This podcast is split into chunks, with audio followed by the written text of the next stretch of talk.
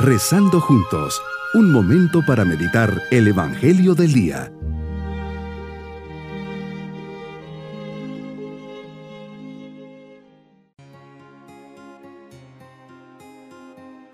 Les saludo de corazón esperando se encuentren muy bien en este martes de la primera semana de Cuaresma. Llenos de ganas de comenzar este día, digámosle al Señor. Señor Jesús, no es fácil tomar tu cruz y seguir tus pasos. Es un camino duro, arduo. Hay que estar dispuesto a cumplir con todo lo que nos enseñaste.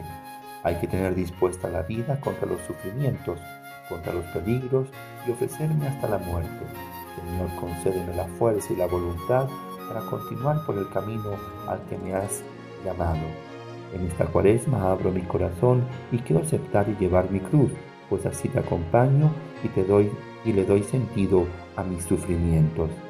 Meditemos en el Evangelio de San Mateo capítulo 6 versículos 7 al 15. Señor, hablas a tus discípulos y les dices, cuando ustedes hagan oración, no hablen mucho como los paganos, que se imaginan que a fuerza de mucho hablar serán escuchados. No los imiten, porque el Padre sabe lo que les hace falta antes de que se lo pidan. Señor, es en la contemplación de tu vida donde aprendo a orar. También me enseñas a orar con tus palabras. Ayúdame a orar como tú ante los momentos más decisivos y más sencillos de mi vida. Que mi oración sea como la tuya, humilde, confiada y llena de entrega. Dios nos creas para orar y Jesús nos enseña a orar. El que ora vive porque la oración es vida.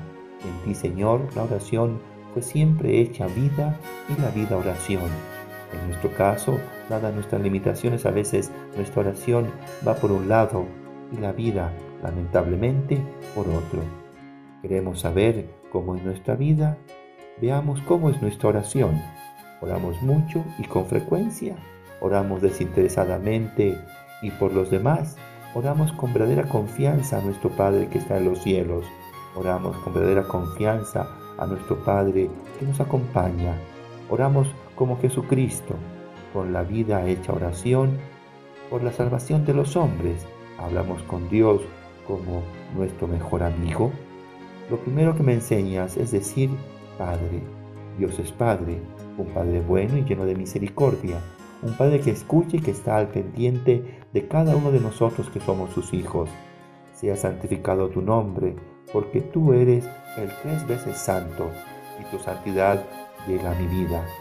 Venga tu reino de justicia y amor, y que llegue al corazón de todos los hombres y especialmente al mío. Danos cada día nuestro pan, sacia mi hambre de ti, que tu providencia nunca me falte en lo necesario para el sustento diario. Perdona nuestras ofensas, tú que eres misericordia infinita, apiádate de mí y de mis faltas.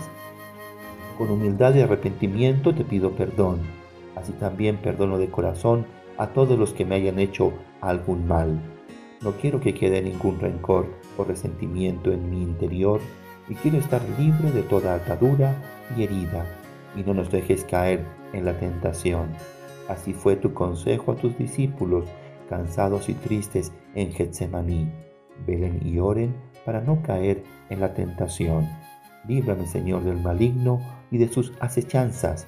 Protégeme y que siempre responda con un amor generoso. En esta oración hacemos peticiones valientes porque lo que pedimos no es nada fácil. En la primera parte le decimos a Dios que con todo lo que hacemos queremos que sea santificado su nombre, que deseamos que venga su reino a nuestro corazón y queremos cumplir por encima de todo su voluntad. En la segunda parte le pedimos por nuestras necesidades fundamentales y lo hacemos no de forma individual, sino como un cuerpo, unidos a toda la iglesia. Señor, me das la confianza para pedirte todo. Me dices que pida y que se me dará que busque y hallaré, que llame y se me abrirá. Ningún padre es capaz de darle a un hijo algo que sea malo o le vaya a perjudicar. Mi propósito en este día es rezar al Padre nuestro al salir de casa y al bendecir los alimentos, teniendo la certeza de que Dios camina pacientemente junto a nosotros. Mis queridos niños, Jesús nos enseña que Dios es Padre. Él con su providencia nos da el alimento todos los días y por eso agradecemos siempre la comida que recibimos. Cómanse todo, no tienen nada, pues hay muchos niños que no tienen que comer y siempre que podamos ayudemos a los demás. También busquemos siempre hacer su voluntad. Y nos vamos con la bendición del Señor. Y la bendición de Dios Todopoderoso, Padre, Hijo y Espíritu Santo, descienda sobre todos nosotros. Bonito día.